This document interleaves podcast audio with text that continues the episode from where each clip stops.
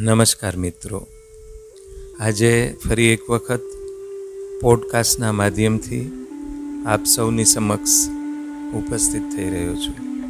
સૌ પ્રથમ તો આપ સૌ મિત્રોનો દિલથી આભાર માનું છું. જે નિયમિત રીતે આ પોડકાસ્ટને સાંભળે છે અને મને પ્રતિભાવ પણ આપે છે. આપ સૌના પ્રતિભાવથી પ્રોત્સાહિત થઈ અને વિવિધ વિષયો ઉપર મારા અનુભવ આધારિત મંતવ્યો રજૂ કરવાનો લ્હાવો લઉં છું. આપ સૌ સાથે આ વિષયની ચર્ચા કરવાનો લ્હાવો લઉં છું અને આપ સૌના પ્રતિભાવથી ઘણું બધું શીખું છું. તો મિત્રો, આજે એક આધ્યાત્મિક ચર્ચાના ભાગરૂપે એક અલગ જ વિષય, અલબત્ત એવું જરૂરી નથી કે આ વિષય એટલો બધો ગહન છે કે અગત્યનો છે. પણ મને એવું લાગ્યું કે આ વિષય થોડોક અલગ પડે છે. અને એટલે મારા વિચારો આપ સુધી મૂકવાની કોશિશ કરું છું. અને આ વિષય છે અન્ડરસ્ટેન્ડિંગ નેગેટિવિટી નકારાત્મક ક્રિયાઓ, ઘટનાઓનું જીવનમાં શું મહત્ત્વ છે એ સમજવું. મિત્રો, આપણે સામાન્ય બુદ્ધિથી હંમેશા વિચારતા હોઈએ છીએ કે ઘણી બધી ખરાબ ઘટનાઓ દિવસ રાત બનતી હોય છે. ઘણા બધા નબળા લોકો, નબળા કાર્ય કરતા હોય છે. આપણે સતત દિવસ રાત એનો વસવસો કરતા હોઈએ છીએ, બળાપો કાઢતા હોઈએ છીએ કે આવું થઈ રહ્યું છે, આવું થઈ રહ્યું છે, આ ન થવું જોઈએ. અને છતાં પણ આવી ઘટનાઓ બનતી રહેતી હોય છે. તો આવી ઘટનાઓ શું કામ બને છે? એનું આપણે સારા લોકો ઈચ્છતા હોવા પણ આવી ઘટનાઓ રોકી નથી શકતા. તો એનું શું મહત્ત્વ છે જીવનમાં?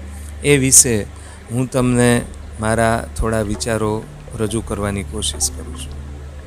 મિત્રો, આપણે સૌ જાણીએ છીએ કે યુદ્ધ, વોર એ સૌથી નકારાત્મક ઘટના છે. ન જ થવું જોઈએ. યુદ્ધ ન થવું જોઈએ. પરંતુ જ્યારે આ પૃથ્વી ઉપર પૂર્ણ પુરુષોત્તમ પરમેશ્વર ભગવાન શ્રી કૃષ્ણ અવતરિત હતા ત્યારે એમની હાજરીમાં જ મહાભારતનું મહાન ભીષણ યુદ્ધ થયેલું. એમણે પ્રયત્ન ચોક્કસ કર્યો એ રોકવા માટેનો. પરંતુ યુદ્ધ ભૂમિમાં હાજર રહી અને યુદ્ધ થવા દીધું. યુદ્ધ જેવી નકારાત્મક ઘટના ભગવાન શ્રી કૃષ્ણની હાજરીમાં જ પૃથ્વી ઉપર થાય, તો આ નકારાત્મક ઘટનાનું આપણે મહત્ત્વ શું સમજવું? આ એક વસ્તુ. બીજી, આપણે નકારાત્મક વ્યક્તિઓની માહિતી મેળવીએ. મિત્રો, રામાયણના આખા ગ્રંથમાંથી તમે માત્ર બે જ પાત્રો કઈ કઈ અને રાવણ, એને કાઢી નાખો તમે. તો આ ગ્રંથે જે આપણને આપ્યું છે એમાંથી કેટલી વસ્તુ આપણે મળી શકી હોત? મહાભારતમાં તમે કંસ અને દુર્યોધન આ બે પાત્રને કાઢી નાખો. એ એ પાત્રો હોત જ નહીં, તો મહાભારત જેવી મહાન ગ્રંથ આપણને કયા સ્વરૂપે મળ્યો હતો? એટલે મારો કહેવાનો મતલબ એ છે કે નકારાત્મક ઘટનાઓ, નકારાત્મક વ્યક્તિઓ એ ઈશ્વરી સૃષ્ટિના સંચાલનમાં બહુ અગત્યની હોય છે. અને એટલે તો ભગવાન કૃષ્ણ ખુદ હાજર હતા, ખુદ ઈશ્વર દુર્યોધનને સમજાવવા ગયેલા, પણ એ ન સમજાવી શક્યા. એવી જ રીતે રાવણ વિદ્વાન હતો, ત્રિલોક વિજયી વિદ્વાન, એને પોતાને એના કર્મના ભાગરૂપે આ નકારાત્મક ભૂમિકા ભજવવાનું આવ્યું હતું. એટલે આનો સાદો અને સરળ અર્થ એ થાય છે કે જેટલા જેટલા નકારાત્મક વ્યક્તિઓ, નકારાત્મક ઘટનાઓ આપણી સામે આવે છે, એમાં પણ કાંઈક ને કાંઈક ઈશ્વરીય આયોજન છુપાયેલું હોય છે. નકારક ઘટનામાંથી સકારાત્મક સંદેશાઓ લોકો સુધી પહોંચતા હોય છે. એક નકારાત્મક ઘટના એ ઘણી બધી સકારાત્મક સારી ઘટનાઓના મૂળમાં ભાગ ભજવતી હોય છે. એટલે આપણે સૌએ આ નકારાત્મક ઘટનાઓ, નકારાત્મક વ્યક્તિઓ એના મહત્ત્વને સમજવું જોઈએ. જ્યારે કૃષ્ણએ અર્જુનને પોતાના વિશ્વ સ્વરૂપનું દર્શન કરાવેલું, ત્યારે આ સ્વરૂપમાં રાક્ષસો, વૈશ્યાઓ પણ સામેલ હતા. ત્યારે અર્જુન પૂછે છે કે, હે પ્રભુ, આ રાક્ષસો પણ તમારા સ્વરૂપ છે? આ આ જેટલા જેટલા તમે નકારાત્મક શક્તિઓ બધી એમાં બતાવો છો, એ પણ તમારી શક્તિ છે. ત્યારે કૃષ્ણએ ભગવાન કૃષ્ણએ એક જ વસ્તુ સમજાવી હતી કે સમગ્ર સૃષ્ટિની અંદર ઈશ્વરે સકારાત્મક શક્તિ અને નકારાત્મક શક્તિ બંને સાથે રચના કરેલ છે. સત્યની સાથે અસત્ય પ્રકાશની સાથે અંધકાર અને સારી ઘટનાઓ સાથે ખરાબ ઘટનાઓ, બંનેનું સમાંતર મહત્ત્વ ઈશ્વરના સૃષ્ટિના સંચાલનમાં રહેલું છે. જ્યારે કોઈ પણ નબળી ઘટનાઓ બનતી હોય છે, ત્યારે કર્મના સિદ્ધાંતના ભાગરૂપે એમાં ભોગ બનનાર વ્યક્તિઓ, લોકોને કર્મની સિદ્ધાંતની સજાના ભાગરૂપે એનો અમલ થતો હોય જે લોકોના મૃત્યુ મહાભારતનું જ આપણે ઉદાહરણ લઈએ. અનેક સૈનિકોના મૃત્યુ આ યુદ્ધ દરમિયાન થયેલા. એમાંના કેટલાય સૈનિકો તો એવા હતા કે જેને કૌરવ પાંડવો સાથે કોઈ લાગતું ઓળખતું નહોતું. માત્ર એમના રાજા એક પક્ષે જોડાયેલા હતા અને એ લોકો યુદ્ધ લડવું પડ્યું હતું. પરંતુ આ તમામ સૈનિકોના મૃત્યુનું નિર્માણ એમના કર્મોના ભાગરૂપે મળવાનું હતું. એટલે જો યુદ્ધ રોકી શકાણું હોત તો આવી બીજી કેટલી બધી કર્મના સિદ્ધાંતની, સિદ્ધાંતનું અમલીકરણ. એનાથી સમાજ કેટલાય આત્માઓ વંચિત રહી જાય. એટલે આપણે બધાએ એક વસ્તુ સમજી લેવાની છે કે નકારાત્મક ઘટનાઓ તો બનતી જ રહેશે. નકારાત્મક લોકો સમાજમાં પોતાનું કાર્ય કરવાના જ છે. આપણે આવી ઘટનાઓને બે રીતે સમજવાની છે. પહેલું વહેલું સજાગ રીતે આપણે કોઈ નબળી ઘટનાને અંજામ દેવામાં આપણે નિમિત્ત ન બનીએ, એના માટે સજાગ રહેવાનું છે. અલબત્ત ક્યારેક કર્મના ભાગરૂપે એવું બનતું હોય છે કે સારા લોકો એક યા બીજા કારણથી ઈચ્છા ન હોવા છતાં પણ આવા કાર્યમાં નિમિત્ત બનવું પડતું હોય છે, જે આગલા કર્મોના ભાગરૂપે આવતું હોય છે. રાવણનો તમે પૂર્વજન્મ જુઓ તો એ એના પૂર્વજન્મના ભાગરૂપે આ ભૂમિકા એના ભાગે આવી હતી.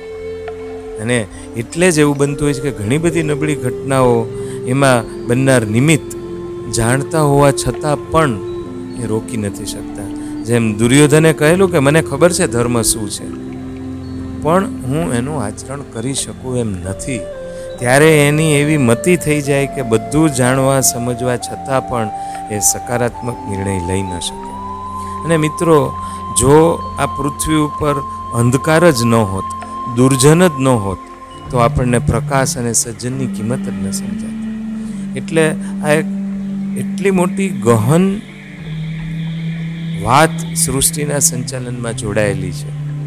મેં મારા ઘણા બધા દર્દીઓ મારી પાસે આવતા હોય છે, નબળી ઘટનાઓમાંથી પસાર થયા હોય છે, અને સતત ઈશ્વર ઉપર અને ઘટના ઉપર પોતાનો આક્રોશ વ્યક્ત કરતા હોય છે. પરંતુ જો આપણે કર્મના સિદ્ધાંતને સર્વોપરી સમજતા હોય, તો કોઈ પણ ઘટના, કોઈ પણ અન્યાય, કારણ કે ઈશ્વરના સંચાલનમાં ક્યાંય અન્યાય જેવો શબ્દ જ નથી. જે કાંઈ બને છે, એ માત્ર ને માત્ર કર્મના સિદ્ધાંતના અમલીકરણ માટે બનતી હોય છે. તો આપણે સૌએ આ નકારાત્મક શક્તિને સમજવાની છે. એનાથી દૂર અલબત્ત રહેવાનું છે. પણ એને સમજવાની છે. અને જો સમજશું જ ને તો જ આપણને સકારાત્મક શક્તિની કિંમત સમજાશે.